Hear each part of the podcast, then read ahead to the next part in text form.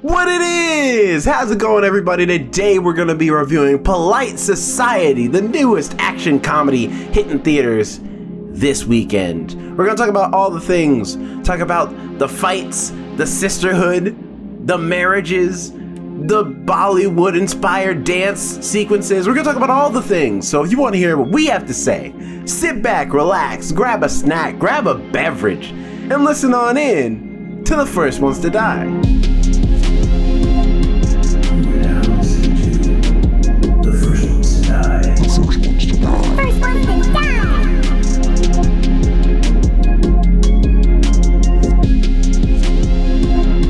Everyone. Welcome to the First Ones to Die podcast. My name is Jonathan. I'm here with Alex and Jerome. How are both of y'all doing? How you doing? I'm doing good. Um, it's been a weird weekend, but like, I feel like I've lost a bit of time, but I think I've just tried to been relaxed. So, I think that's just new to me now. Um, I got to see your week? Sweeney Todd. I got to see Sweeney Todd uh, at the Fifth Avenue Theater on Friday. The one with Monica, who they do the other podcast that I got to be on, Coffee with Strangers. It's really cool. Uh, it is on Spotify and I think iTunes as well. If anybody wants to check that out. Um, but Sweeney Todd was absolutely amazing. I was talking to you about it a little bit earlier, Jonathan, and their singing talents were insane, and the whole cast was amazing. And I absolutely love with plays how they do limited sets or how they do so Minimal, set change. yeah. minimal, yeah, minimal sets. Their main set was like the barber area, and of course Mrs. Lovelet, Lovelet's, Lovelet's uh, meat shop, and it was just this rotating uh center. I was gonna ask stage. if it was that is the like known um set piece is like the center rotating stage. Um Yeah. that's what they often do for Sweeney Todd when they do it on stage. Yeah, that's what they used, and it was really cool. Especially how they showed how they like drop the potties through the little chutes, because you would see them, you know, pretend to throw them, but like the st- people still had to like carefully step down. So you would see Oh. them take a couple steps inward carefully. Um, but that was really cool. And then I've been rewatching, or I guess I've been watching for the first time old shows. For some reason, I don't know how I started this, but I started binge watching Grimm. Grimm. Oh my gosh. I. Mm. Do you know that was filmed in Portland? Yeah, they mentioned Portland like a lot. I didn't know it was actually filmed there though, but I know that's where it was set. I many moons ago, I was an extra on one episode. Oh, what episode? I don't even know yeah. at this point. And I and it wasn't like filmed. I was like I was a dead body that they took pictures of. Uh, I'll keep an eye out. so if you for look your, really like, hard, you'll then. see one episode where jo- where you'll see a dead body that might look vaguely like John. right. Well, most of the victims have been white people, so I'm going to assume the next black person is you. Um, but it's actually a really good show. I'm surprised I didn't watch it when it fir- was first out. It's much darker than I had anticipated for an ABC show. Like, I wasn't prepared for some of the things. Some of the like themes on that uh, certain episodes are like really dark, and I'm like, oh, okay. Wasn't prepared for any of that, but uh, I'm still enjoying it. And I just wa- I started watching Survivor season 13, the racist one, where they separate everybody into tribes depending on their race. Right off the bat, first episode, everybody's like, mm, every contestant's like, mm, is that the best idea? Should we be doing this?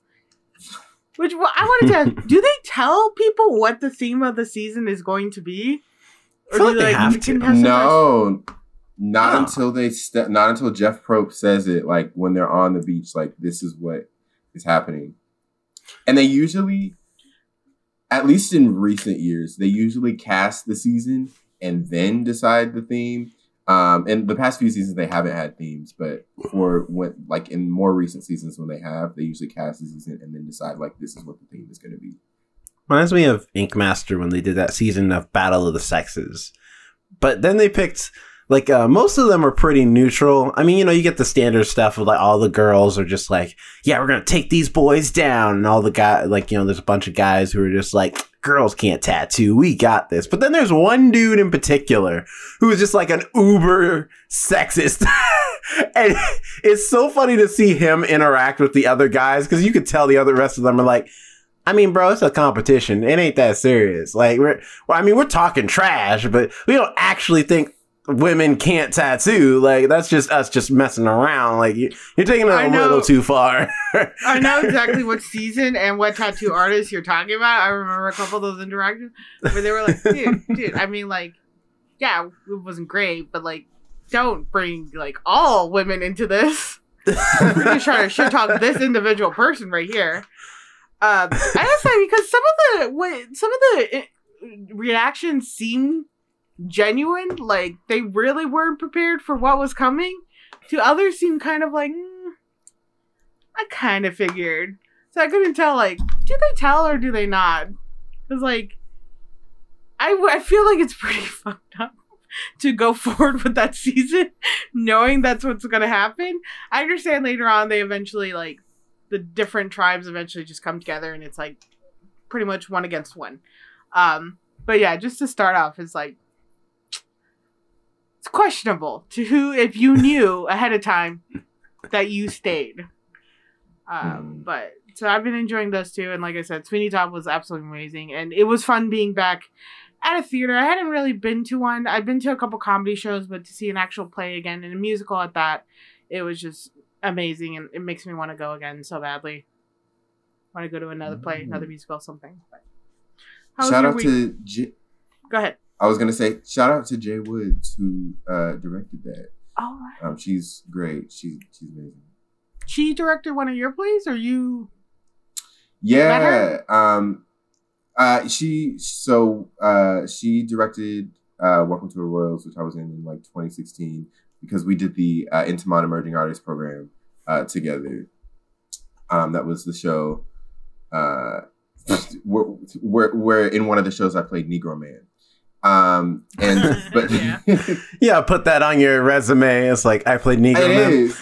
Uh, It is, yeah. because it's part of, it's it's it's from uh a movie star has to star in black and white um or sorry sorry the owl answers the owl answers um that was the show that negro man is in uh but anyways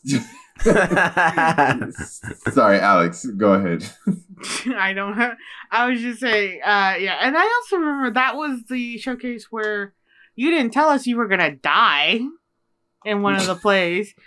We were all like, no, no, it's not gonna happen. We're not thinking what we're thinking because we kind of saw how the play was set up or that set, and then we're like, and when we saw you, we're like, oh, you're the one who's gonna die. See, I always think about that in for actors and stuff, especially actors who are known for dying on screen, like Sean Bean or somebody. Where I was like, how does your family feel that every time they watch a project with you, they have to watch you get brutally murdered? like, and they know it's fake because you're with them watching the movie, but it still is like you don't ever want to see your loved ones like that. You don't ever, you don't ever want to see them spitting up blood and like dying, especially like a horror movie or something. Luckily, luckily with your death, it was like it, they just turned Off down the screen. lights. Yeah, they turned out the lights. It was off screen thing. You're right. Which I'm like you. I've seen that man cough up. I don't know how much blood or fake blood, you know, on screen. and think of like an if you go to see this movie in the IMAX setting with your like son and you're dying and it's like choking up blood.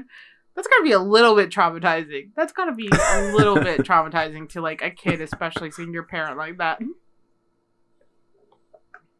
But anyway, how was your week, Jerome? Uh, it was good. Um, we, uh, me and Ari had a bit of a, a long, longer weekend. Actually, like spending some time together because we did like a, a bunch of stuff in a row. Um, Thursday, uh, we watched uh, Guardians of the Galaxy Volume Three, uh, and it was uh, it was good. Mini review for that coming out at some point, probably this week.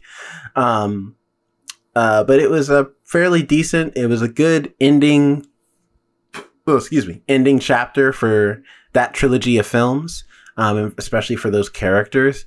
Uh, I will give fair warning if you're an animal lover, just come in with some tissues. You might have a hard time watching the movie.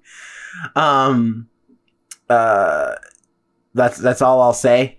um, but but it is a good movie though. Um, I think it's I think it's not as good as the first one. Um, I think it's for me up there, like neck and neck with the second one for me though. Um, it's pretty solid on its themes of, you know, um, really like how people can can have like an, an air of ego when it comes to trying to quote unquote like change the world or something like that. Um, and so it has it has a lot of great themes with that type of stuff. Um, but also it's just it's it's actually still got some of the funnest uh, comedy and uh, CG looks great. Uh, the Guardians still feel like the Guardians. Um, so yeah, I would say if you like Guardians one and two, you'll like this one because it's a lot of the same. Um, and as Marvel movies goes, it's one of the better ones that's come out so far this year. Um, we still got the Marvels to look forward to in November though, so we'll see if like that one could be like the best one this year. I I don't know if that's going to happen because Marvel's been slipping as of late, and with the writer's strike now, uh, I feel everything is on hold. That's the other thing that blew my mind this week is the start of the writer's strike where everything's on hold. Although, um, you know, eh, with the, so much stuff is going to come out, that, so it's not really we're not really going to feel it unless it like until another like three or four weeks from now. Um, when you're gonna start hearing news of yeah, this show's on hiatus, this show's on hiatus, this movie's on hiatus, yada yada. the- and the 27 or 20 2007 writer strike that took a lot of shows from us. It like canceled a lot of shows Mhm. because they uh they couldn't continue on and it was and a lot of them were like in that stage where it's like oh they might have potential but they're not like you know one of the top rated shows so they just had to go by the wayside which is which I hope doesn't happen to a lot of the shows that are currently on right now. Well, Yeah, I one mean, of the some of the biggest shows that they are- talk about is Heroes.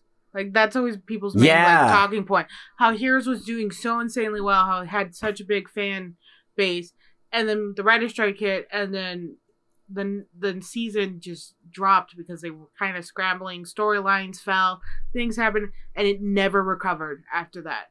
It could never Mhm. pick up again, even after the writer strike. And I know Pushing Daisies, which is a show I loved, it had uh, Lee Pace in it totally bombed after the writer strike. It didn't. It couldn't come back. It had shortened seasons, and it was just gone after that. Yeah, some of the shows um that are affected right now that we know of for sure is like Severance, Stranger Things, Abbott Elementary. Abbott Elementary.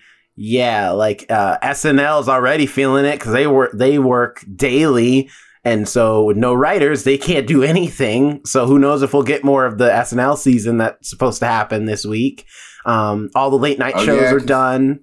Um, Yeah, because SNL usually ends in May too, so their season probably took an early end. Hmm So it's like it's just put everything on hold, and then uh, I the the movie I feel the worst uh most about is Blade with Mahershala Ali from Marvel. Because already they had already fired the original scriptwriter because Mahershala Ali was like, "This script sucks. Like, we need a new script because I don't like this movie." And so they're like, "Okay, Mahershala, we got you." So they fired that guy, and the second they get a new writer, writer strike. I'm out this piece. And it's just like, God dang it. So now production is on hold again Ugh. Dang. because I don't think they finished the That- script yet, or or they didn't finish all the pre-production yet. so, That so being oh, said, they need to pay these writers what they deserve. that's the like- thing. That's what it comes down to. Is all they ask is for more pay, and instead of the producers come by with like, "Here's our counter offer," they're just like, "No." And you know what's insane? I didn't know. I they absolutely deserve to be paid more.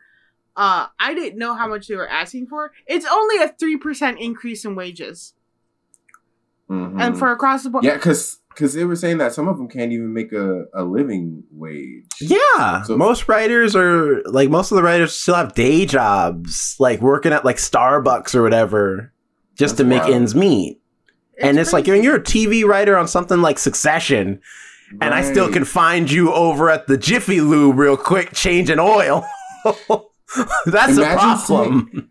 imagine like you know you're talking with someone or you know your family and it's like oh i'm i'm a writer on it this hit tv show oh you must be living in large you must have a what's your pad look like um yeah i, I still gotta i'm late on my rent um i got Still living with That's- their five roommates. One of them's an SNL writer. The other one writes at Abbott. You know, like it's Right. all fine. I mean, that is how it goes. Most of the writers do like shack up like that. Actually, they're, like, they're Right. like, you know, well, we're all friends. You want to get like a room together or something? Like, like, Probably. like, let's be roommates. we'll take take care of each other. apparently a big cause of the problem is because of streaming like they the the residuals for streaming are almost non-existent yeah, there's no residuals, and most people are not written as uh, or not hired as staff writers.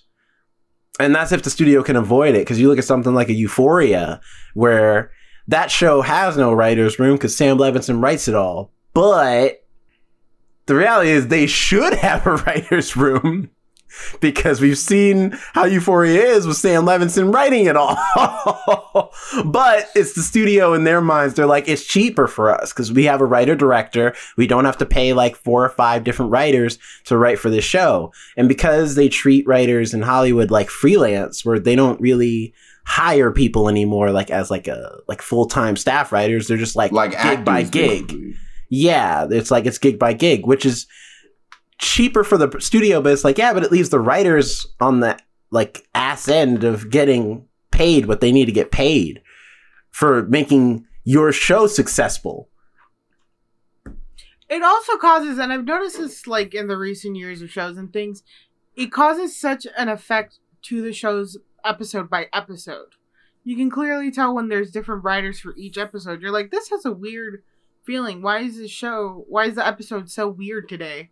You know, Mm-hmm. and it's caused that effect where you're like, oh, this episode's clearly a filler. This episode's clearly the main event. Like you are now looking at episode by episode and being like, which episode is the important one to which one is the one that's a filler to which one is like, this made no sense. Why is this even in here? It's because they have no steady writing staff. Like they treat them like the freelancers, and they bring in different ones, and they try to have the head writers, but the head writers don't always keep the same rhythm as well because they have so many different staff turnovers too. Mm-hmm. And especially when it comes to streaming, you have like streaming ep- streaming shows. Not like back in the day where a season was like twenty to thirty episodes for every show, so you've got plenty of time to like have work. Shows now are like what eight episodes, sometimes thirteen, if you're lucky. And so it's like once you write it, a lot of writers are finding themselves with no work for longer periods of time because the seasons are so short that once you write your stuff, like if no one's hiring you, you don't have anything to do until they can get their like until other producers can get their stuff together pre-production wise to get all the stuff written up, especially if it's like a show that is really successful but maybe takes a long time to produce. You know? Yeah. So it's like because they were asking for higher wages for sure, but uh, like and also for their residuals, but also for shows to hire like a minimum amount of staff writers for every show to um be like essentially like full-time writers for that show if the show's successful and proving to do well. Yeah. That's also why it's hard to keep uh what's that word? Like things from past episodes to current episodes. Oh, uh, continuity. Yeah, that's why continuity is lacking in a lot of shows as well nowadays. You're like, wait, this isn't like a thing. This already happened or something like that. And it's because also you you're just trading in writer after writer, and it's like, well, that last writer did this. Well, this new writer is doing this. Be like, well, if you actually had a proper staff of writers to make sure that everything was going into a straight line instead of these weird plot devices you're trying to change everything into, then you know, be better to watch because then like somebody like me who likes the continuity in shows that, that's one of the reasons i liked futurama so much they were so steady about like the continuity even when the show came on and off the air it still was like oh yeah you're keeping something from like season one that's awesome and i love it and i remembered it Yeah, so I'm. Let's. I I hope the producers come to their senses. And, Like, um, I was watching the John Campea show, and he's um he put it in perspective because he knows a lot of writers, and uh, he, like he explained, like apparently, you know, there's a possibility, you know, if they resolve this within the next, because at the time of this recording, the writer strike has only been going on for like a week, maybe like a week and a half. So if they resolve this in the next two to three weeks, hypothetically, everything would go back to normal as far as all of the schedules for shows and movies are supposed to come out in the next upcoming few years. Um, but if not, you're gonna start finding some mo- like Marvel's slate's gonna be pushed back, DC's slate's gonna be pushed back. More Um, reality TV. yeah, a lot more reality TV will start coming out probably because they need to fill up the time slots. Or you'll see people putting out movies with unfinished scripts. And we see what that got us. It got us Transformers 2, Revenge of the Fallen. Where Michael Bay had an unfinished script and he was like, look, I'm just going to fill it up with some explosions or something. I don't know. just, just make up the difference, baby. Just go look at any movie from that time range. What was 2007? 2000. Yeah, I think so. Yeah, 2007. Just go look at any movie from that range and you will understand why this needs to be taken care of and why they just need to be given the proper living wages. We can't go back to that era. Yeah, I mean, because it's like, especially because uh, some of my friends who are comic book writers have been posting like, as comic book writers and artists, we stand with the WGA, um, which is cool. But it's like, it's that's the thing I think that is the most put it in perspective. Because as a comic book writer myself, like we also work gig to gig, but the difference is, is that the comic book industry is not booming with money. Like, despite the, all the comic book movies, we don't see a lot of that money. if like our, one of our books get picked gets picked up to be turned into a a movie or something, like you get like that that very low end of the residuals part because it's just that you just get like a you know based on credit. But it's like the excuse is our business is not booming the movie industry has always been booming and even during the time of covid people were still making money just not as much as they wanted to. And now that things have relatively gone back to normal since covid as far as like you know movie releases and people going to theaters there's no excuse why you don't have the money to give to these writers for any of these projects. Exactly. you're just gonna have to live in a two bedroom apartment instead of a mansion boo hoo oh life is so terrible Tell that to Vanessa Hudson. She cried about being trapped in her mansion. It was hard for her. Anyway, speaking of crying, we're going to talk about polite society. Or, Wait. or really quick, Wait. Jonathan, how was your week? Thank oh, you. no, oh, I've honestly forgotten that we did not get to you, John. I'm See, this sorry. is why I That is my usually bad. go we to got lost Jonathan in the next. writer's strike. This is why I strike usually go to. Jonathan next, but I was like, well, let me try to be. Let me try to switch it up. Go to Jerome. I I'm sorry. remember that That's my bad. I- It's I all that's my fault. I'm sorry. I forgot. I forgot we didn't get your your update, Jonathan. Go ahead. Um, It's all right. Uh, my week was good. um, um, what did I do? Uh, I saw, much like Alex, I also went to the theater this week uh, and saw Hairspray at the opening night at the Pantages. My friend Ray. It was so much fun. Uh, there were a lot of like influencer people there. Uh, one of the people uh, was from uh, the the uh, person who plays uh, Edna, Tracy's mom, in the show is from uh, RuPaul's Drag Race. So um, there were a lot of people from RuPaul's Drag Race there uh, that my friend Ray knew, um, and there were a lot of like just random influencers as well. I saw some people from Big Brother.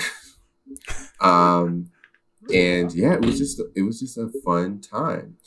Um, I also have been watching the show Jury Duty on Freevee, which has been so great. Is that like a com, like an improv show, you- sir?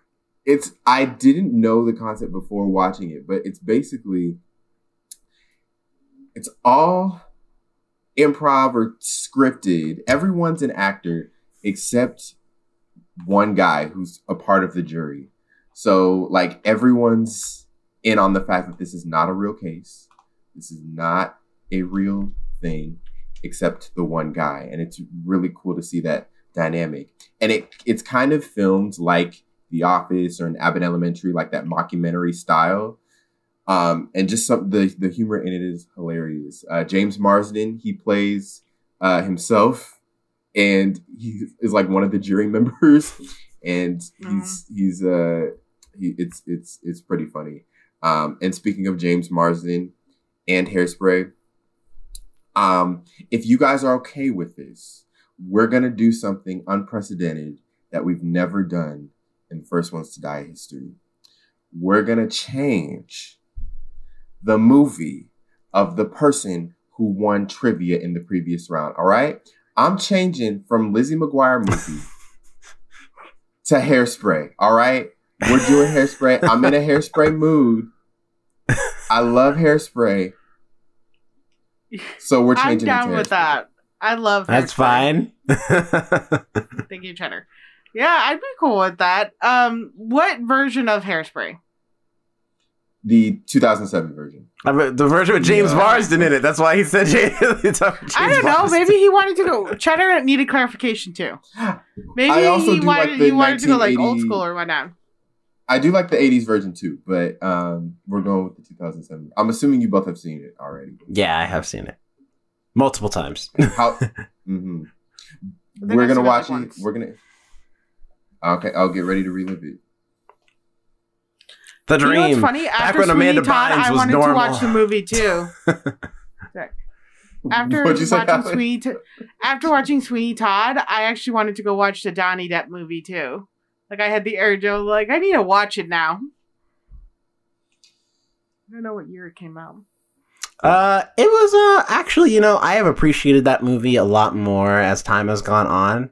Uh, when it first came out, I remember being like, "eh, it's kind of lame," but uh, like the more, every time I rewatch it, the more I'm like, you know what? I actually appreciate this movie a lot more for like how um restraint it is, like how uh how much it doesn't like it has a lot of blood, but it does pull back on not being too bombastic compared to a lot of musical movies that have come out since that time where I'm like, they go way overboard with it. And this one was like, yeah, we're going to keep it in the pocket. It's just going to be dark, gloomy, but, you know, still beautiful with the music and everything. And I'm like, I respect it. Appreciate it. I mean, uh, I don't think everybody is like on the same level as far as their singing goes, but still. But anyway, I am cool with watching Hairspray. All right. I'm excited. I enjoy him. You know why? Because you can't stop the beat. and with that, Boo. our movie, Boo this man. our movie that recently came out. Uh, this is not a retro review. This is a current review. Polite Society. That's right. Uh, just released uh, a couple weeks ago or last week. Uh, tells the story of Ria Khan, who believes she must save her older sister Lena from her impending marriage. After enlisting her friend's help, she attempts to pull off the most ambitious of all wedding heists in the name of independence and sisterhood. The film stars Priya Kansara, Rita, Ritu Arya, uh, Renu Brindle, um, amongst Uh, other people. Are you trying to read and Rake uh, John Sharian? No, I, IMDb was tripping and it brought up like rate us five stars. Oh. Uh, uh, amongst many other people as well. Uh, it was directed by and directed and written. Speaking of writers, by Nida Manzoor, and we're going to talk about it. Uh, if you, this is your first time watching or listening to one of our reviews, first we go through all of our general thoughts, non spoilers. Then we'll give you a warning and get into Cheddar, knock that off. our uh, spoiler thoughts. I'm seeing the tagline on here is "Big Trouble, Little Sister," and I kind of love that. yeah, that's that's clever. That's Um, also, I see that it's rated PG-13. So why did the guy make me show my ID at the at the movie theater. No, I think that's a new thing they're Because- doing now because Ari had to do the same thing. Um, like for like your tickets, I guess. I don't know. I, I We've had to do that. just for rated R films. Mm-mm. No, that's something weird. I don't know what's going on at the movie theaters right now, but uh, like we've had to do that a couple times now. It's interesting. I've never had to do it, so that makes me feel old. Thanks. Really? Uh, Right? but yeah, thought. J- uh, Jerome, what did you think of this film? Uh, I really was looking forward to this film, uh, mainly because you know, I, like in the in the spirit of things like Crazy Rich Asians or um, Everything Everywhere All at Once. I'm liking seeing a lot of minority casts and minority creators um, get to make the movies they want to see uh, with them in it. You know, uh, it- it's it's been really cool to see that revolution because it's like so seeing a, a movie that has a lot of like granted i'm i'm not uh, forgive me if i get the the heritage wrong um but uh seeing a, lot very like a lot of south asian cast um in this movie um whether they, you know i like but i don't know specific country of origin because they never label it out if it's like india or pakistan or uh somewhere in that Pakistan. the, that area. the family in this is Pakistani. yeah. Okay, They're- it was they're Pakistani. Pakistani, yeah. Okay. Um, but uh, like watching. Uh, so I was really excited for this movie, and also, uh, of course, um, the only person in the cast I actually knew beforehand was uh, Ritu Arya, because From she's Umbrella of course Academy? been in Umbre- Umbrella Academy. Um, so it was cool to see her in something else. um, so that was neat. Um, and uh, sad to say though, uh, this is disappointing for me. uh, not because uh, it's it's bad, just because like I feel like I felt like, and we'll get into it a little bit more in the spoilers section, but I feel like this movie has a lot of had a lot of potential as far as the story wise of like what they were going for. It definitely gave me like very much you know Scott Pilgrim vibes, uh, everything all the uh, everything everywhere all at once vibes. But unlike those movies, I feel like those movies have like something bigger they're trying to say, and a lot of the action and goofiness and stuff is just like set dressing, really. But in at the you know, in the like underneath all that is a really interesting story about. In Scott Pilgrim's case, it's a coming of age story, but for like you know those twenty somethings who still need to grow up and uh, a lesson to be learned there and uh, everything everywhere all at once about generational trauma and all those things this movie I, I i there's i thought it was going for some one thing and then it's like they in the third act they're like ah never mind. We're just going to do something wacky and call it a day. And, so and uh so i i was really disappointed uh with where this movie ends up at the very end. I feel like it kind of drops the ball in the third act.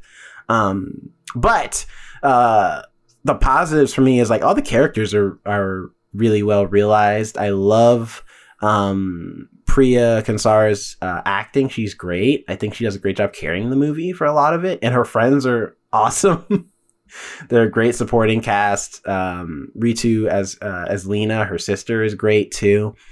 Um and the action set pieces look cool. You know, you can definitely tell like they're on wires. You know, it's not it's not like John Wick. You know, it's not just like full on action set piece central. Um, but for They are fully in the air for a solid like five seconds. yeah, they're like they're definitely like flying. Um, but you know, it, it fits the ridiculousness of this movie. Uh, there's definitely some scenes where I was like, is this happening in real life or is this just in their heads? Because this is extreme. Given the circumstance, but I think that's you know it's an action comedy. That's the point of the movie, so it didn't bother me. It was just something where I was like, okay, this is the vibe we're going with. I'm with you. I'm rocking with you. Um, so yeah, overall, I think it's uh, an okay movie. I don't have, um, I don't think it's like bad or anything, but I, I feel like there's a lot of potential this movie had, and it just didn't get a chance to really. I think if the script had had a few more times to do some rewrites, they would have maybe had uh, could have done a lot more with the premise um, underneath the surface of just having a really fun action comedy movie. Alex, how about you? I'm actually gonna disagree with Jerome. I like what they did in the third act. because as you said, like with a lot of movies with um like minority stuff, there's always a deeper meaning, like the cultural cultural thing or generational trauma or something like that. This really was just able to have the culture in it, but it not be such a heavy, serious thing that's such a major influence. It ended up just being like a fun, silly movie. And like I feel like a lot of times with uh, POC movies, there always has to be that deeper meaning. There always has to be something more, and it takes away from when the movie just wants to be fun. I'm like, I get tired of having to learn lessons every time I see a person of color on screen. So it's like this was just like, hey, this is actually funny and silly, and it's like, hey, sisters love each other, great. Um, I love the action. I love that you see them training, because a lot of times Mm. with like, like with Scott Pilgrim or like movies like that, where the main character all of a sudden can fight really well out of nowhere, like where did you gain these skills? This actually has her talking about wanting to be a stunt person and shows the training in it and shows her skills and everything like that. So I thought that was really cool to show that. Um, there were parts in this movie where they did drop a little bit and you're kind of just watching them and you're like waiting for something more to happen. Um, so I will say that that there was quite a few drops in the film, but I did overall enjoy it. I thought it was a lot of fun. I thought it was a very easygoing movie. Um, and the outfits in the film were absolutely beautiful. Um, Yo, I want her jacket. The whole movie, I was like, "That's a badass jacket. I want that jacket."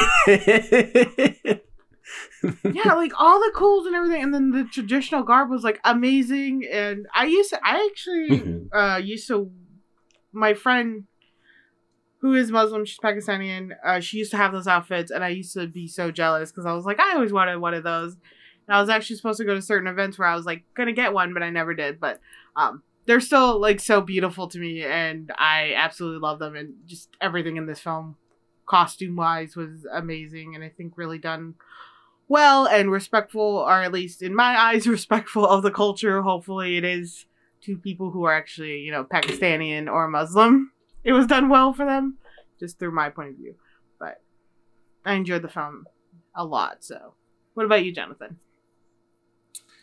I really like this. Dare I say I loved this movie. I going into it, surprise, surprise, I didn't know much about it. I went into it pretty blind, uh, intentionally. I had, as I was looking up, you know, the showtimes, as I was like googling it just to find the showtimes and everything, I came across the Google like little tags that it applies to how audiences describe the movie, and one was like heartwarming, comedic. I'm like, okay, we're going, we're gonna go into this like you know like cute little film, but I thought it was so much more than that. The fact that it was multiple genres, the fact that it was like like really not like a lot of stuff that I had seen before. The fact that it was a majority South Asian cast. Um, you had the action in there, the fight sequences. You had a little bit of a heist in there. You had some Jordan Peele elements. Um, Yeah. And then you also had, you know, like the family aspect as well. And I always like something where it's multifaceted, where you can't pinpoint exactly what it is. Um, you can maybe pinpoint more so what this is, but um, just the fact that there's so many elements of it that make it a, a fun movie. Um, I thought it was a fun ride. It was. I actually didn't like laugh out loud very much, but I thought it was still light and fun in the appropriate moments. I could I, like, yeah. I I, I had, I, I had still, one I major laugh out loud moment where I was like, "That's too funny." I, I want to see more stuff to it. Yeah, don't Um, but yeah, I really- loud either. Yeah, maybe because I was I was like too invested in it, but I didn't I didn't laugh. The people in, in my audience were dying. They were like laughing hard, but I, I I just wasn't like something has to be like funny funny for me to laugh out out loud when I'm watching a movie. So Yeah. So we get into spoilers. Yeah, let's do it. Audience, if you haven't seen Alright, Polite Society yet, just so you know, we're going to get into spoiler section. We're going to spoil the whole thing. So uh, I still Mhm. do recommend this back. movie. Um, I think everybody on the podcast recommends this movie. So, uh, you know, take your time, pause this, go to the nearest theater, watch Polite Society, or if you're watching this but by the time it's already out on streaming, which is a long time from now in the future, but um, go to streaming, watch it. I mean, if the writer strike is still going on during that time, you this might be the only thing to watch. So. So watch Polite Society, come back, listen to our thoughts on the spoiler review. Yeah. Um yeah, so like you know what you know what it is? Here's the thing. Like so I cuz I I see what you mean, Alex, in that this is like very much a fun, loving movie. I think for me, it's not that I I wanted it to be like so super deep. I didn't want to like another everything everywhere all at once. Um, I think that's unfair and unreasonable to expect all POC movies to I be think that, that movie. mo- I can't also watch a movie that emotional anymore.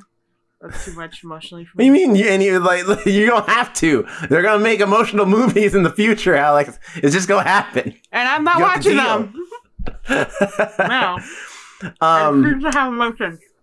but um, but Sorry, it's like I, I've changed. I've I've changed uh, my movie from Hairspray to Marley and Me. All right, so we're gonna watch Marley and Me. Okay. I will fly down to California and just smack you.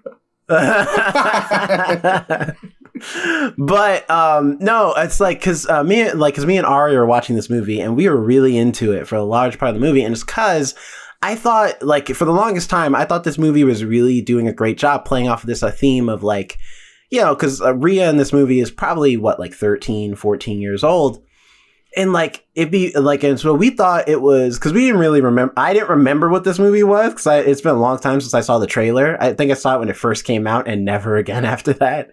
And um and she had not she knew nothing about the movie at all. And so uh as you know just enjoying it as it was going we thought it was going to be this great story about this little sister having a hard time reconciling with the fact that her big sister who's her hero is not who she thinks she is. Like she's yes and uh, like she wants wanted to be an artist and went to art school and dropped out but it's like you know for especially for kids it's hard for them to reconcile with the idea that their heroes are just people that like you know sometimes things don't work out and you want to do different things and you change and you want to be a different person. And like you know that it this was a great movie that was commentating on like for you know through you, through the lens of an action comedy. Um it's the story about this little sister having to come to terms with that that her big sister's changing. She wants to be married. And this is a nice guy. But in her lens through her perspective because the whole movie is from her perspective he's got to be this villain and i have to take him down. And uh and he's the bad guy. He's keeping you from your art. And you know i thought there was going to be this great moment where you get to see her come to terms with that of just like nah it's just that my sister's growing up and maybe i i need to grow up a little too but just because my sister isn't following her past dreams doesn't mean i can't follow my dreams of being a badass stunt woman but no the movie at the third act is like no Screw that. Why would we have our main character learn anything? We're just gonna have her like we're just gonna have it where there's this super villain plot where she's trying to her husband to be is trying to put a clone baby in her and nobody will learn anything and everything will just go back to normal. No like no growth at all. And we're just moving to on. Trust her instincts. She learns to trust her instincts no matter what. And that even though everybody's telling her, no, you can't do anything, no, you don't know anything, no, you don't understand anything, she actually does. She's far more perceptive than people give her credit for. She understands things more clearly than people give her credit for, and that she's actually more talented and skilled. And there's no reason not to keep fighting for what you really want for your future. And little things just don't disappear of what you want in the past, such as the art school. And yeah, she may have wanted a change in life, but those like desires and what you used to want don't fully go away. For somebody to just trash it out and like disappear, that means something really is up. That means a part of you you know isn't always lost like that. Yeah, but they don't So ever that mention that. They never that have way. that discussion, Alex. That's the problem. I was like, I would have even accepted that if they had had an actual discussion saying that. They never say that. So we could assume that, I guess. But like that's I I'm a firm believer of having assumptions of a movie does not make a movie great if that's not in there because then that means you failed as a writer if we have to assume what you mean instead of you telling us what you mean that's the point of us watching a movie I if don't you know. want I think you can make us some assumptions because some of the movies are supposed to be to your assumptions, to your, you know, your interpretations. That's the word. Interpretations of it. I don't know. I I f- I feel like it was uh the whole thing of you know she's getting she's uh, has fallen in love quote unquote and because of that she realizes that art ain't ish basically um because i feel i feel like I feel like there are a lot of people who go through that.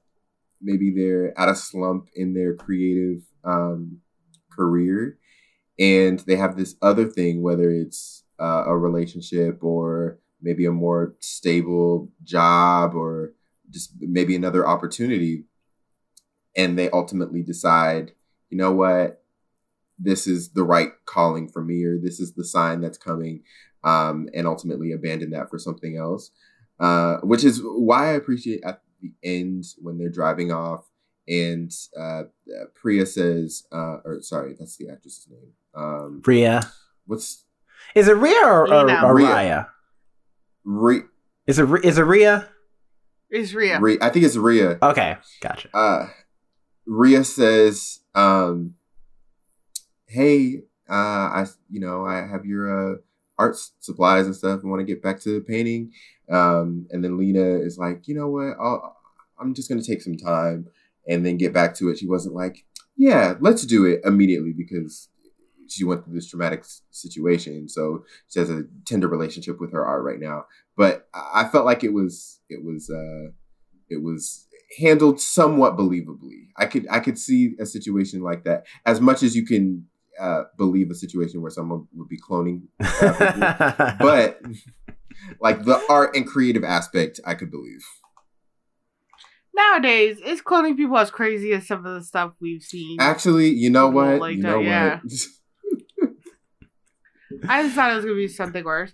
Although that scene leading up to where she discovers uh, the cloning lab and everything, um, the waxing scene where she gets in like Ah. tortured. that was great that was so fun That was that was maybe the scene I did laugh out loud because that was so funny. to See, me. but that's that's what I mean. Stuff like that where I'm like, it'd be funny if that whole like the whole time you think the mom's evil, but it's like from like despite like her words, it's like from Ria's perspective, it is like a dark and gloomy situation.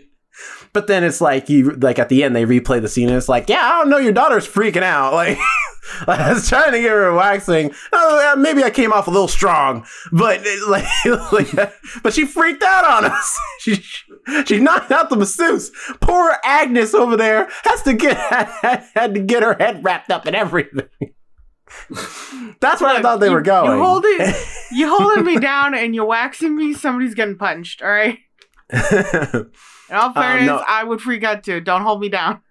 the scene I laughed out loud at was uh, definitely um, when she tried diplomacy and her dad is trying to break down their like the marriage as like a negotiation tactics. Mhm. And, I, Oh, was like, and I love her reaction, like, what? what is that? and I was like, exactly. What are you talking about, old man? He's got bullet points.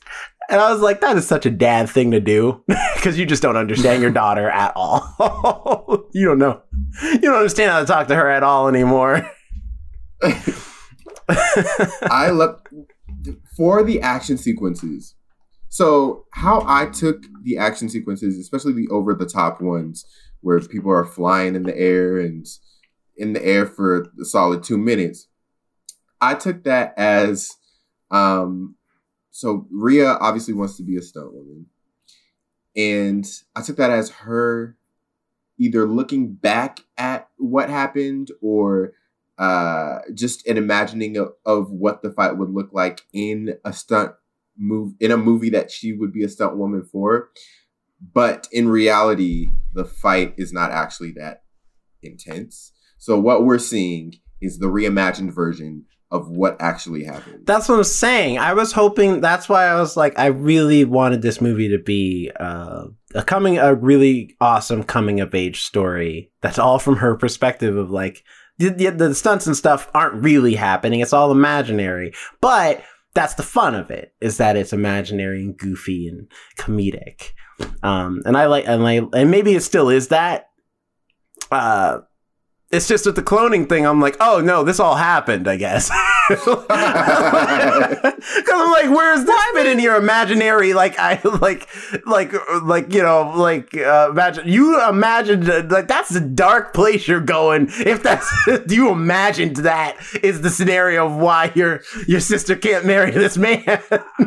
I mean, kids have a wild imaginations nowadays. I'll say that much. But it's like for the stunt performances, aren't like stunt people supposed to make things also more because the actors can't? They're able to make things a little more dramatic with the fight scenes. They're the ones getting thrown off the buildings and stuff like that. So because she wants to be a stuntman, wouldn't that speak a little more to the fighting scenes where they have to be a little bit more than just like a normal fight scene? What do you mean? I feel like like you act like they're not more. Her and her sister fight, and she goes through the door. She kicks her through the door. Cracks mirrors never- and Oh, stuff, wait. and then they're just like, and then she's like, "Dinner." And it's like, "All right, cool, we're coming." I'm like, "No, y'all fixing my door. look at what y'all, look at the damage y'all have done to my house." You Well, okay? she- so see, was- that wasn't unreasonable to me because the fights I've gotten into my sister, she's thrown me off a bug bed, and I've literally split open my leg on a dresser, and then we've gone like, all right, we're good. Like that's the amount of fights sisters will actually. To this day, she like she'll get on top of me and sit on me, and I grab her by the ears and yank her down.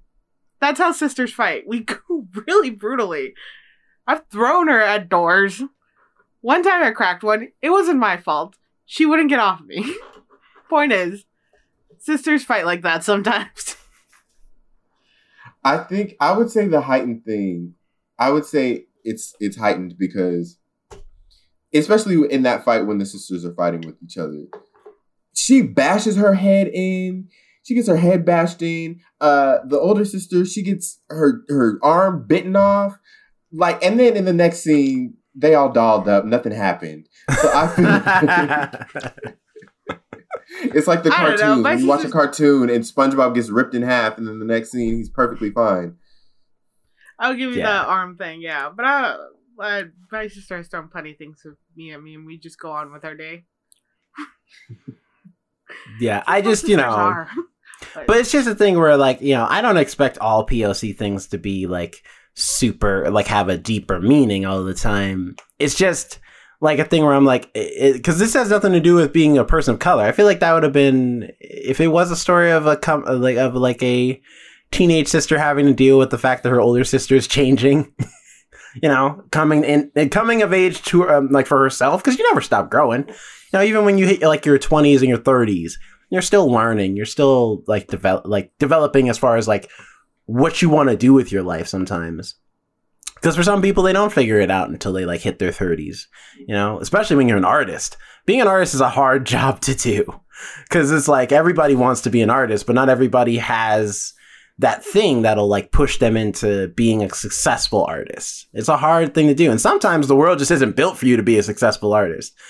Because everybody wants to like there's so many people who want to make it in art and this like you have the talent, you maybe Well- just don't have the resources to get Lit- there. Literally, as you we were just discussing with the writer strike, many of them, you know, writers are artists, you know, and they're doing everything on their daily and having their work even produced, but still because of the way the industry has been holding them down, it forces them to not be able to go further with their work. Like they're holding other day jobs just to pursue the art they want to go in in writing. Right. So it's like I like so you know it's like I think it would have been cool if it was like this double coming of age story where it's like the sister's coming of age in the sense that she's trying to decide if maybe she doesn't want the life of an artist anymore and now like maybe she do- would enjoy being a wife to this dude. Although I love it, she's like, she he wants you to be a trophy wife. I'm like, how is she the trophy? If anything, he's the trophy husband. she don't have no job. She has no no like. She doesn't even own her own place. She has nothing. She's bringing nothing to the table in this relationship. She's beautiful. past That's just it. That's that pretty she's much what pretty. That's wife it. is. That's it. That's Right. the only Isn't thing. that- Do Isn't you that know the what a definition trophy of a wife is? Yeah, just beauty. No, tro- well, I guess that's true. But uh, like for me, I think when I think trophy wife, I think if it's like a wife who's beautiful, got money, like she has something to Oh, and make like me. accomplished. Yeah, stuff? she like pumps But, me but up there's no like, I, but there's I no could- connection. Right, I could be like, hey, you know, No. this is my wife. She's on TV and she's a model. Look at her. She's even she's got a thousand, like you know, nine thousand Instagram No, followers. you know, something like not that. A trophy wife. That's just an ex- successful wife. That's just an ex- no, she's a trophy because you could put her on her arm and like that's the whole point of the term trophy wife. You could put her around your arm and just be like, yeah, this one's with me. Right, and look, take a look at her. Not you don't have to have her resume out and about. You Mm, don't have the like, credentials. I think it could Just be both. appearance. It can be both. I guess that's Mm. true. It can be both. Um, but at the like still, um, and it would have been cool if like, and for her, you know, Ria, who actually is like a kid, her, her coming of age is is reconciling with, you know what, my sister's gonna make choices that maybe I don't always agree with, but I still love her. She still loves me. She'll still support me in everything I want to do, and places I want to go, and always support her in places she thinks she wants to do, and places she wants to go and that's a that's something everybody can relate to because every you know anybody who has a sibling whether they be brothers or sisters has to deal with that. Has to deal with like sometimes your sibling's going to do things that you don't necessarily agree with but they that makes that your sibling happy. And that's what you want. You want them to be happy in their decisions you know? That's that's all i was saying you know. Sometimes. Deep down, you always want your sibling to be happy, even if you got beef. Sometimes you just don't want them to be stupid. That's all I'm saying. But True. But there was also that moment of like where she where she's like, you know, you need to grow up, you shouldn't be a stuntman, you have to that's where it's like no longer the coming of age of like, oh, you have to accept who you are and just love who your sibling is. Because even her sister turned on her and told her, yeah, like, but to she grow was even she admits she's angry in that scene. Like she didn't really mean that, but she was just sick of her sister's crap. And you would be too if you're like. It's one thing if your sister doesn't agree with who you're marrying, and another thing when she actively goes out of her way to Sabotage. place condoms to fake his to make it seem like he's cheating on her. And you break into my my parent in law's house. You know what I mean? You have gone way past the extreme at this point. You're committing That's- crimes now. who who has used condoms laid out perfectly on the bed Right. like that? Why was she laying about? Well, she's still 13. She doesn't know how any of this works. Because clearly, you know, I mean, she's not at that it's an age where she's interested in boys yet. And also, So she's also just they like, were not her and why would technically this how it used. They were just like open and like stretched out. right. they She doesn't were, like- understand how what used They condoms nothing look was like. used or what they would look like. well, she filled him with she filled him with lotion. Lotion, but even still, Yeah. like a used condom wouldn't look like that. They wouldn't look like just pristine, Why still un- definitely unused. With and also, it's like yeah, used condoms. That the second anyone investigates them, they would be like, yeah. So he took it to the lab. This is definitely Jergens. Um, this is Vaseline lotion. It's not uh, it's not sperm. So I don't know. I don't know what your what your boyfriend's into, but uh, it's probably some weird Except the stuff. what you think they They're have British. Jergens in England? no, I meant your accent, Oh. not the brand. I was saying they're Oh, British. sorry. They're into Yes, weird shit. obvi- obviously, this is Jergens uh, or Vaseline, um, whichever one you prefer. Anyway, um, your boyfriend's into some weird stuff. He's right bellend. He's Jurgen his Jergens with Jergens. no, I will. right, you're mugging me off now. Although her her mom, uh, his mom though, for real, like I, like that actress Ooh, always is, is always evil and everything she's in. The- The whole like, granted, I was still on the train of like this is all in her head, but I still was like, I still leaned to Ari though, and I was like, yeah, but she's evil though. Like that, that's not fake.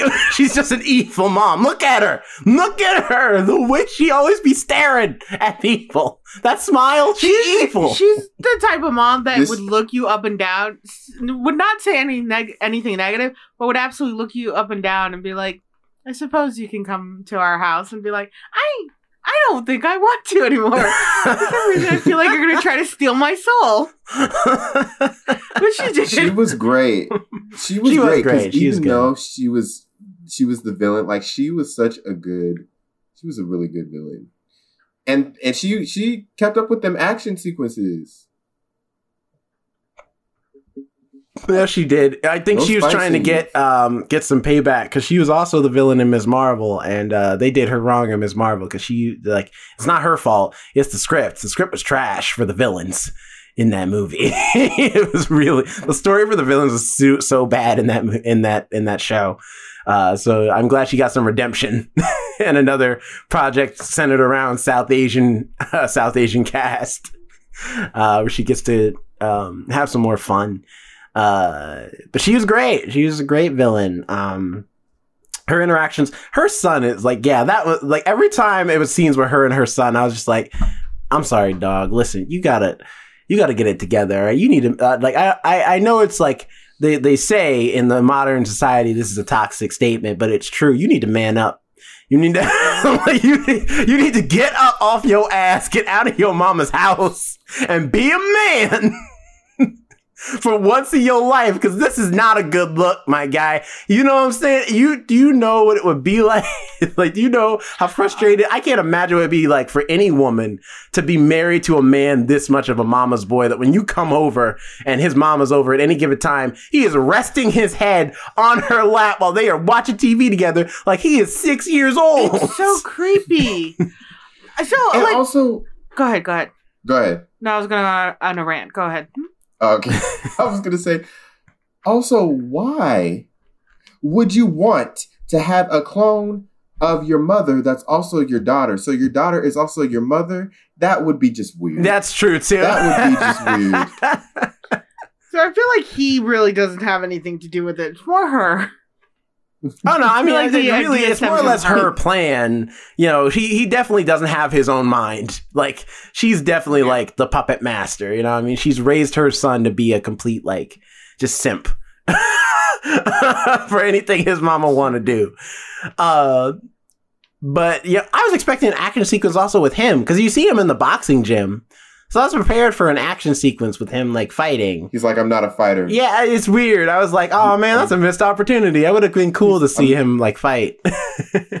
not a fighter or That's lover. because he's a He's he stands behind Mama. No, I was gonna say because like I see a lot of that on TikTok once in a while. They're called like boy moms that have these like weird relationships with their sons, and they're like, "I'm the first woman in his life." I'm like, no, that's creepy. Right. That's creepy as fuck. you shouldn't be the first woman in his life like that. Or they'll sing those songs of like, um, "Please don't be in love with somebody else." That Taylor that Taylor Swift song. They'll sing that to like their sons on TikTok, and I'm like, what in the Alabama is going on here? Why are y'all doing this? Yeah, it's the same as moms are just way too vibe. close with their son. Like when they hug on their son, they like feel them up and stuff. And I'm like, ew, this Yeah. stop.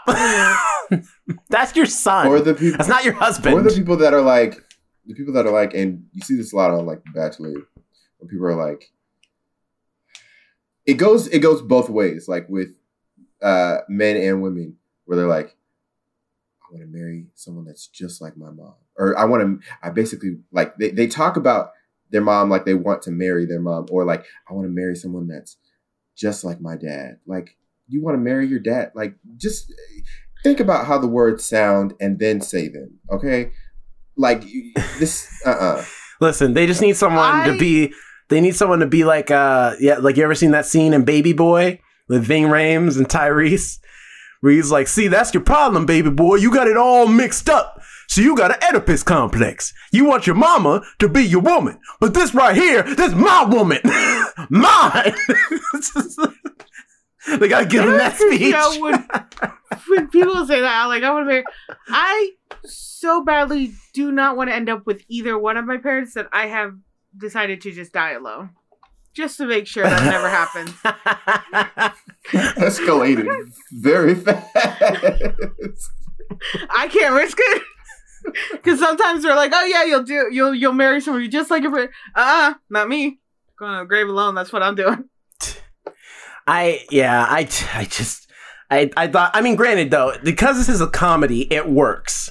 Like it's supposed to be funny, it's supposed to be exaggerated. If this was playing it very straight, I'd be like, this is weird and y'all need to stop. Okay? Shut it. I think, yeah. It's like Kate uh Kate McKinnon in that SNL sketch is like, I don't know these people. I like I've never seen them a day in my life. But the second I saw them, uh, something told me in there, Agnes, you need to get in there and shut it down. I thought you were going to talk about the Kate Kate McKinnon's uh, uh, skit where it's a Mother's Day one, where they're where she and her like son and they're like in kind of Amish clothing and they're oh, I know that. Yeah, I know what And- you're yeah, talking and- about. Leslie Leslie knows is like, um, we can't compete with that. I don't know what's going on over there, but like yeah, it's we like quit. it's like we like uh, I was uh I got like I I like uh, what is your greatest fear when I get out of our bed together and uh and go out in the night? Yes, because I don't I don't want him too far away from me. it's like y'all are so creepy. it's terrifying. Yeah, but in this it, it works because it's not an they don't do too much where it's like you're like, okay, I I'm now uh, I'm now grossed out. Now it's it's enough in there. They do it well enough where you're just like, mm, I don't like this. This is an ick. But like nothing makes you like nauseated. I feel like if this really steadily was more drama and like action and took away the comedy, they probably would have gotten creepier with it. They Yeah. definitely would have gotten creepier with it. Yeah. drama. They would have had some weird ass breastfeeding scene or something. Just to really Yeah, I mean, yeah, because you think about Are like you thinking in of- Game of Thrones, where thinking that of- one kid who's like been breastfeeding for way Yeah. too long, and he's just like s- s- seven or eight years old. Yeah, well, so many. I was thinking of- fortunate movies. I was thinking of um Barbarian. or that too. Although that's that's a Oh, little yeah. bit more. That's a little bit darker. That's yeah, that one much darker, but in the same vein of like it would have gotten worse. I do like the limit they hit was like decent enough, like some li- minimal cuddling. I was telling uh, Ari though, I I appreciate this movie's restraint to make the reason Ria doesn't like um, Lena's uh, fiance, uh, whose his name is Salem. Um, what? Salim. Salim. It's either Salim or Salim. Salim. She doesn't like Salim is because uh, she's a kid. she's just like, no, he's gonna be your husband. That's gross. You're an independent woman who don't need no man. Like that's the reason, and it's not. She's gay. That's why she doesn't like men. Because I'm like in this in this modern day where at like so many movies are trying to cash in like woke points of uh of of having just forcing characters to be every type of minority in there. It's like you've already got a all all South Asian cast. We don't need to go much further than that if we don't need to. I think it's I think I appreciate that. The the to just be she's a kid. And that's it. Maybe she is gay, maybe she's not. But that's not important to this movie, so we're not gonna we're not gonna go that far. I'm not gonna address it right now. She's 13. We just want to see her do badass action. We don't need to know about her love life. I also like that they didn't make a huge thing about arranged marriages either. They didn't make that the villainous part. Because I've seen that in some movies too, when they talk about uh, South Asian cultures or things like that, where it's like, how could you do the arranged marriage, blah, blah, blah. This was just, this is something part of their culture. That was it. And I really like that. They didn't make that, uh, they didn't make the culture part so like villainous because Yeah, I noticed they do that with a lot. Yeah, they didn't villainize it. They're like, this is their culture. This is just what it is. Uh, we're gonna have it because that's who they are. But like, it's not a major point. We're not focusing on that. What we're focusing on is the teenager who's doing martial arts and the clone baby. That's where people need to pay attention. the clone appreciate baby. The clone, The clone baby. baby. well, because like I think that's the best thing about this movie. Same thing with everything, everywhere, all at once, and even like Miss Marvel to a degree and stuff. Where it's like the culture is just the set dressing.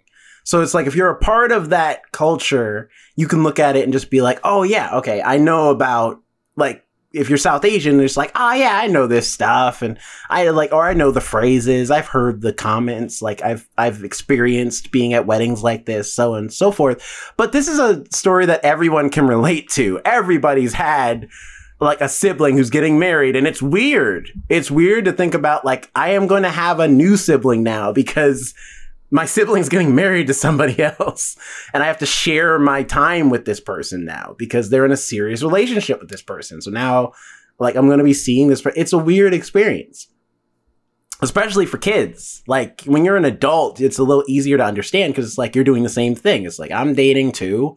I get it. When you're a kid and you're like, you're not there yet. You're, you haven't reached that point where you're interested in dating or anything like that. All you focus on is, I want to do this. I'm like, you know, and then your older sibling who you look up to is like, yeah, but I'm not going to be spending as much time with you now because I have to be with my boyfriend or be with my girlfriend or whatever. It could be a weird experience. It's like, hey, what happened to me? like, I should be your sole focus. Me, your family. you know, especially it's- it's around cool. the teenage years too when when you're at that age of like things are so uncertain and your opinions are changing. You know you're kind of creating your own personality different from your family's ideas and thoughts and you know even your own friends. This is Mhm. at probably around the time time you start shifting in your friend group and things like that to now have that what you used to have is that support all the time. Now it's a different shift and dynamic. And you can definitely see that where she's like, "Oh yeah, we had the same dream, like different style careers and family was always kind of a back burner thing about marriage and stuff, and like now that's a first thing for you, and I'm still on this like I want to be a stunt person." You know, the creativity is no longer the forefront in your life. And she sees that and she's like, Well, is that gonna happen to me as my as she evolves and things like that? So it also brings in that question that I kind of saw that point of view too, where it's like, Mhm. well, our priorities were the same. Now they're not. Does that mean it's going to happen to me too? And I don't want that to happen to me because this is something I really want to do in the future. Mhm. Yeah. Well, speaking of friends, what'd you guys think of the friends? Uh, of like her two best friends, but also I guess Kovacs, who goes from enemy to frenemy. I'd say out of the three of them, including Kovacs, I liked Kovacs the most. Um, I wasn't. It was again the like a lot of the jokes that the friends made didn't land for me. That being said, I did think that the scene as a whole in the gym, I thought that was pretty hilarious, and I thought it was engaging too because it's like, uh oh, what's gonna happen? Um, so I did appreciate that. I didn't have But too much overall, I was like, okay on the friends. Yeah, I didn't like think too much on the friends or anything like that. Um, I want a friend of me. I feel like they'd be fun to have a friend of me. Uh, Uh, but yeah, I- I, didn't have too much thought on them. I I really enjoyed the friends a lot. I thought because you know it's like it's. I think it they help add to the worlds of this movie. You know, if it's like because everything's from Ria's perspective, and so her friends feel like they you know that like they feel like these larger than life characters even though you you always have to remind yourself oh yeah you're kids. Like because like they're breaking into the wedding and it's like is no one gonna address like and the dude who's running things is like hey you two get to work. I'm like get to work? Do you not realize they are definitely children and you did not hire them? Like they are definitely kids. Kovacs at least is tall enough that you could maybe assume someone might think she's older But the rest of them, I'm like, they look mean- like children. Why would they? But it's that's the silliness and fun of this movie. Is that's like, of course they can get in. Same thing with like the locker room when they get this like they just put on a mustache. She's like, remember, back hunched over, walking with swag. it's like, hey, no one will notice. And I'm like, that's fun, especially because it's like, yeah, if you just get me his laptop, I can hack it. And I'm like, I'm sorry, hack it? What? What do you What do y'all have spy equipment just offhand to hack an entire laptop, copy all the files? right. She was like downloading all of the. Right. And you I do that in mean- 30 minutes? Nowadays, you don't know what they're teaching kids in school. Like, I feel like their computer classes got to be way more advanced than ours, right? That's true. they gotta, gotta like some way to like use VPN or you know jailbreak uh, phones now. It's gotta be taught in classes, right? Uh, but you know, overall, Jailbreaking, jailbreaking 101. Yeah. overall, I thought I thought the friends were actually pretty uh pretty fun. I thought it, they were a nice little addition. Um, they weren't as like cool because you know again this movie gave me a lot of Scott Pilgrim vibes, especially with the titles and everything and the like Khan versus you know whatever character like Kovacs or Khan like Khan versus Khan like you know all this like uh, especially the music too. I love the music in this movie. Um, so I'm like it, it definitely has this like Scott Pilgrim meets Everything Everywhere All at Once vibe. Um, and so it's like their her friends reminded me a lot of like Scott Pilgrim's friends, where they're also like wacky, weird characters. Uh, but I think the difference is that the Scott Pilgrim characters feel like normal people that are just in a wacky world that they just have to accept, versus the characters in here are also larger than life, and so you're like, what is reality? it's like what what's really happening, and then what's just their their perception on things. um, but regardless, either way, I, I I liked them. I thought they were fun. Um, and I hope to see those actresses do more comedies and stuff. I especially love the elevator bit where she's like, "Hit the button! I'm hitting the button! I'm hitting the button! You you see me pressing it? It ain't coming no faster! It's an elevator! What do you want me to do?" Other people, I don't like when people hit the button after you hit the button. Like you clearly see it's lit up. It's Why are you pushing the button again? See, that's If- have you seen I- the Key I and get Peele sketch? That's li- that's like that. oh yeah, by the stoplight. Yeah, where he's just like he's like, I'm just gonna hit it. Why would you hit it though? Why would you? I, I already told you I hit the button. You, like, there's no need for you to hit it. I just hit it five minutes ago. It's kind of an insult. They see that you're standing there. They see that the button's lit up, yet they continue to go and press it. Like that's just rude. I put my hard work into pressing hard that button. work. Yeah. You really been think I'm just standing here for nothing? That I'm just Right. hoping the light will change? Facing the elevator. Mhm. I got germs on me, and now you could have. Wow. Yeah, I agree. I agree. Uh, Um. yeah. Also, real quick, I just wanted to also mention I love the direction in this movie too. Um, even though I, I feel like the writing could have used uh, another pass through just one more time, just to have a like a uh, much stronger resolution. I do uh, think uh, is it neat? I, I'm uh, Nita or um, I'm assuming Nida Manzoor. She's the writer and director for this project. Um, I do want to see what she does from this point. You know, I love these type of movies where it's like the action comedy, kind of over the top uh, style. So I, I would love to see whatever next project she works on, whether it be like a sequel to this movie or just like other movies. Um, because this was fun. You know, what I mean, even even She uh it looks like she directed an episode of Doctor Who or a couple episodes of Doctor Who and had a show that she created, written, wrote and directed called We Are Lady Parts. okay. Well, I'm excited. But it seems like she's still like like on her way. up. Yeah, she only has eight credits to her name, and uh, most of those are short. Well, like, uh, yeah, most of those are shorts. Um, this is her first feature film, so uh, I'm excited to see her grow, Yeah. see what else she does, because I think she's got potential. I think this is a great starting point as far as like her film making um, debut. and uh, I can't wait to see what she works on next. But I just wanted to give a shout out because you know a lot of times we talk about uh, like on our podcast we talk a lot about actors and um, and a lot of the movies we watch are made by famous directors already, so we don't mention the directors much. Um, but this being something that's a little more low budget, very like indie, I I uh, wanted to give a shout out to the director because I think she put a lot of great work into this movie and it looks great. It has a, a very unique style and flash to it. And I, I think she's I think she's on her way to make some great films. So I'm excited to see what else she she works on next after this.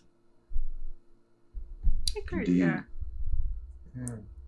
Um, so rating, Jerome, and final thoughts. Uh, I think this movie is a, a lot of fun. I, I, I dig it in a lot of ways. I think the action is top notch. The stunt work is pretty great.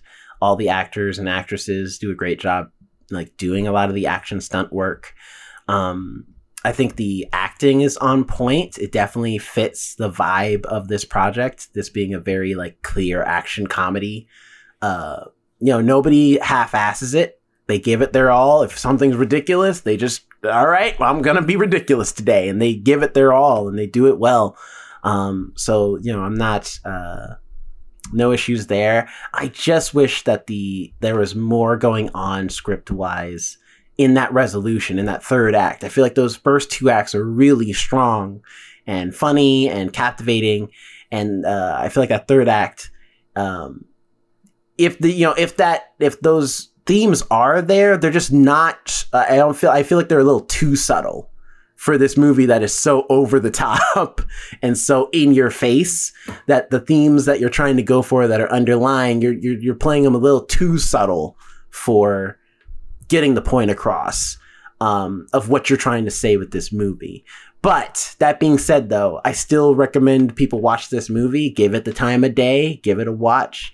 Um, it's it's definitely a fun time. It's a, a great movie that I'd probably you know if it's on TV or something or was on like uh, HBO, I'd I'd be like, oh man, Polite Society's on. All right, I'll give it a watch. I'll I'll have a good laugh.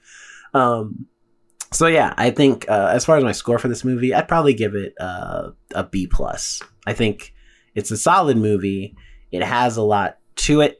It just maybe needed one more pass to just make that third act just as strong as those first two acts that are really tight and really clean.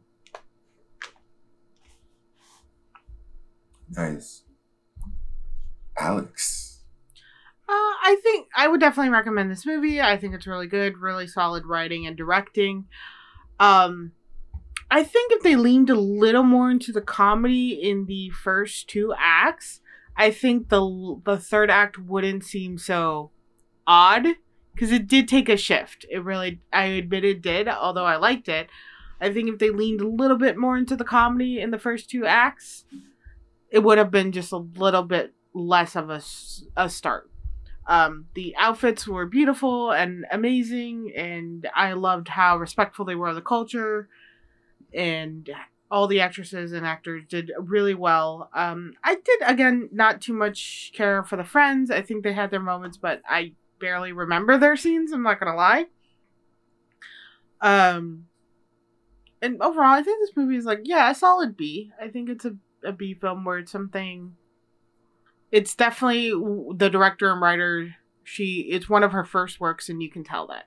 Mhm. And but how well it's done and how amazing the camera angles were with all the fight scenes, and the fight scenes were very clean. I think she can only do better. She can only go up from here, and I am super excited to see where she goes from this too. So Mhm. but like a B definitely would recommend and probably would watch again if it comes out on streaming. Um I would be like, yeah, I, I bet I missed something. I would love to watch it again. So, what about you, Jonathan? I really enjoyed this film. This is probably up there for one of my favorites so far this year. I had a great time watching it.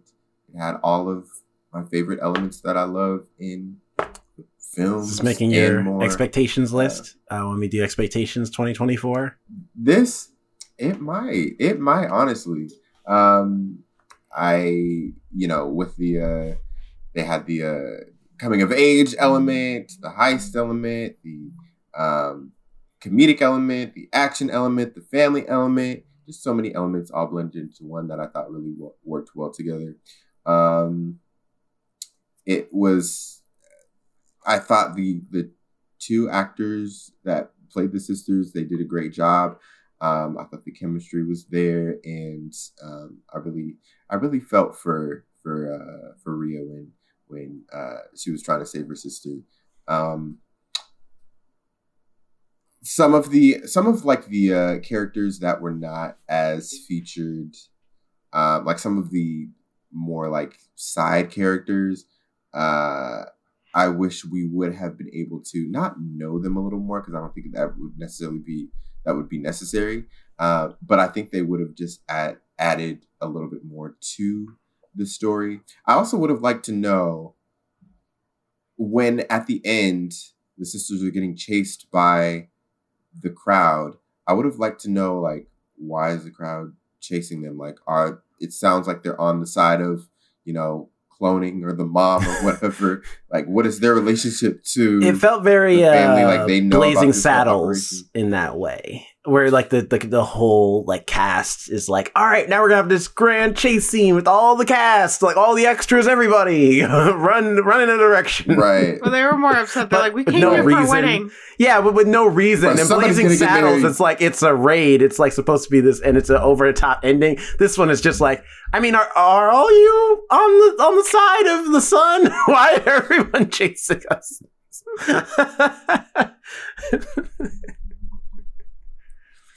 Yeah, so I would have liked a little bit more context for that, but overall, I thought the movie was great. I would definitely watch it again. And yep, so far one of my one of my favorites of the year. And um Priya Kansara, uh, she actually went to Identity, which I went to for for a year as well during COVID. cool. Uh, what's your grade? really I don't think you gave a grade for this yet. Oh, um, I'm gonna give it uh, a solid A. I'm gonna give it an A. Yeah, so high I really loved it. the high grades. You know, nothing nothing on the low end uh, for polite Yeah. society. Um, comment below, audience. What do you think about polite society? Did you love it? Did you hate it? Um, did you have complaints? Did you have like? Did you love the comedy? Did you love everything? Comment below. Tell us on the YouTube channel more specifically, but also I guess on social media and stuff what you thought about this movie. Uh, yeah. I, I thought I was going somewhere else with it, but I was not. so, like you were. nah. Socials. Would Socials. socials? I'm gonna start yelling too. Alex, where can people find you? You can Yes. find me at Alex and Nobody on Instagram and on TikTok, as well as the podcast TikTok, the first ones to die, where I show little clips of our episodes, as well as things we may be reviewing in the future or things we have reviewed, or me smoking weed and watching random movies from the early 2000s that just make me giggle really hard. Uh, I recently, though, watched the movie The uh, Sleepover Massacre Party. Massacre. Anyway, it's a new, it's a remake from an old '80s movie. It'll, you'll see it on there. Uh, and it was actually pretty interesting how they did it, and you know, pop on over there to see my little thoughts on it. What about you, Jonathan? Where are we finding you? You can find me at Jonathan Keys on Twitter, Instagram, wherever you please. Follow us at the First Ones to Die on all these social channels. You can also email us the first ones to die at gmail.com. We would love to hear your comments and feedback and questions. If you're watching us on YouTube, please give us a like and subscribe. Also, comment below. Did you enjoy this movie if you watched it? If you didn't, did you enjoy our review? Also, if you're listening to us favorite podcast platform, go ahead and give us five stars and give us a review. Jerome, where can people find you? You can find me at not Jerome Rat on Instagram and at RoboZoo Media, as well as Jerome underscore the underscore show. In fact, I actually have some stuff coming up that'll actually finally make their ways onto those Instagram pages, so be on the lookout for that. Um, and Don't uh, yeah, you you don't have to. uh, and also, uh, if you want more extra content uh, that you can't get on any of the audio streaming platforms and the First Ones to Die, check out the First Ones to Die YouTube channel to find all types of stuff like gaming videos, mini reviews, book reviews. Um, vlogs and video versions of all of the podcasts. Especially be on the lookout. You know, we got some more mini reviews coming. I got uh, Guardians of the Galaxy 3 definitely is going to be the uh, earliest one coming soon this week, but we also got a mini review of Swarm coming as well as a mini review of The Last of Us coming. And then I know, uh, Jonathan Alex, you guys are going to start working on mini reviews of classic movies as well. So you don't want to miss any of that stuff. Subscribe to the YouTube channel and be on the lookout. You know, hit the notification bell and uh, so you can be in the know of when new stuff is coming out because you never know what's going to be finding its way on the YouTube channel for you to check out to hear more of our lovely voices and see more of our lovely faces. So head on over there. Tune in next week for a uh, retro review. We're doing another Mother's Day special, but this time we're doing a retro review of the movie classic that no one has called it a movie classic. But Mother's Day in I was- honor second, I was like, is of that Mother's Day. so be on the lookout for that next week. It's like how we watched Valentine's Day for Valentine's Day, Mother's Day, Mother's Day. Watch out for New I'm about to say we only got one more of these to do. right. Look out for the next one, Martin Luther King Day movie. There's definitely not that. That movie's called Selma. My friend Martin. I bet Uh, no, my friend Martin. Did y'all watch that in elementary school? My Friend Martin? My No. friend or my pal Martin? I know, My definitely friend. not. It was I went to a predominantly white school, so probably not. What was it called? Was it my pal Martin? Our friend Martin. Our friend Martin. It was an animated film that we watched every year in elementary school, and uh, Angela Bassett is in it. Samuel L. Jackson is in it. LeVar Burton is in it. Whoopi Goldberg is in it. Um, and yeah, I suggest that next year for Martin Luther King Day we watch that. So Did anybody else, while I have you guys here, uh, little sidetrack, did anybody else in math class watch this, like, sh- show sometimes where with math detectives?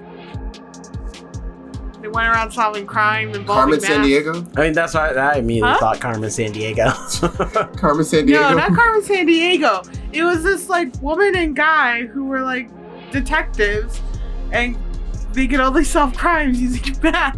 It was really low budget. It was awful. They made us watch it all the time in middle school. I It's one of don't. Sure don't. weird ass Nope. educational. I feel like I feel like it's a fe- I remember things so clearly from it, but it's like a fever dream at the same time, and nobody else seems to know what I'm talking about. I was like, maybe hopefully somebody, somebody, somebody else will know about it someday. I guess. um, but yes, Mother's Day, we get to see Julia Roberts' weird ass haircut.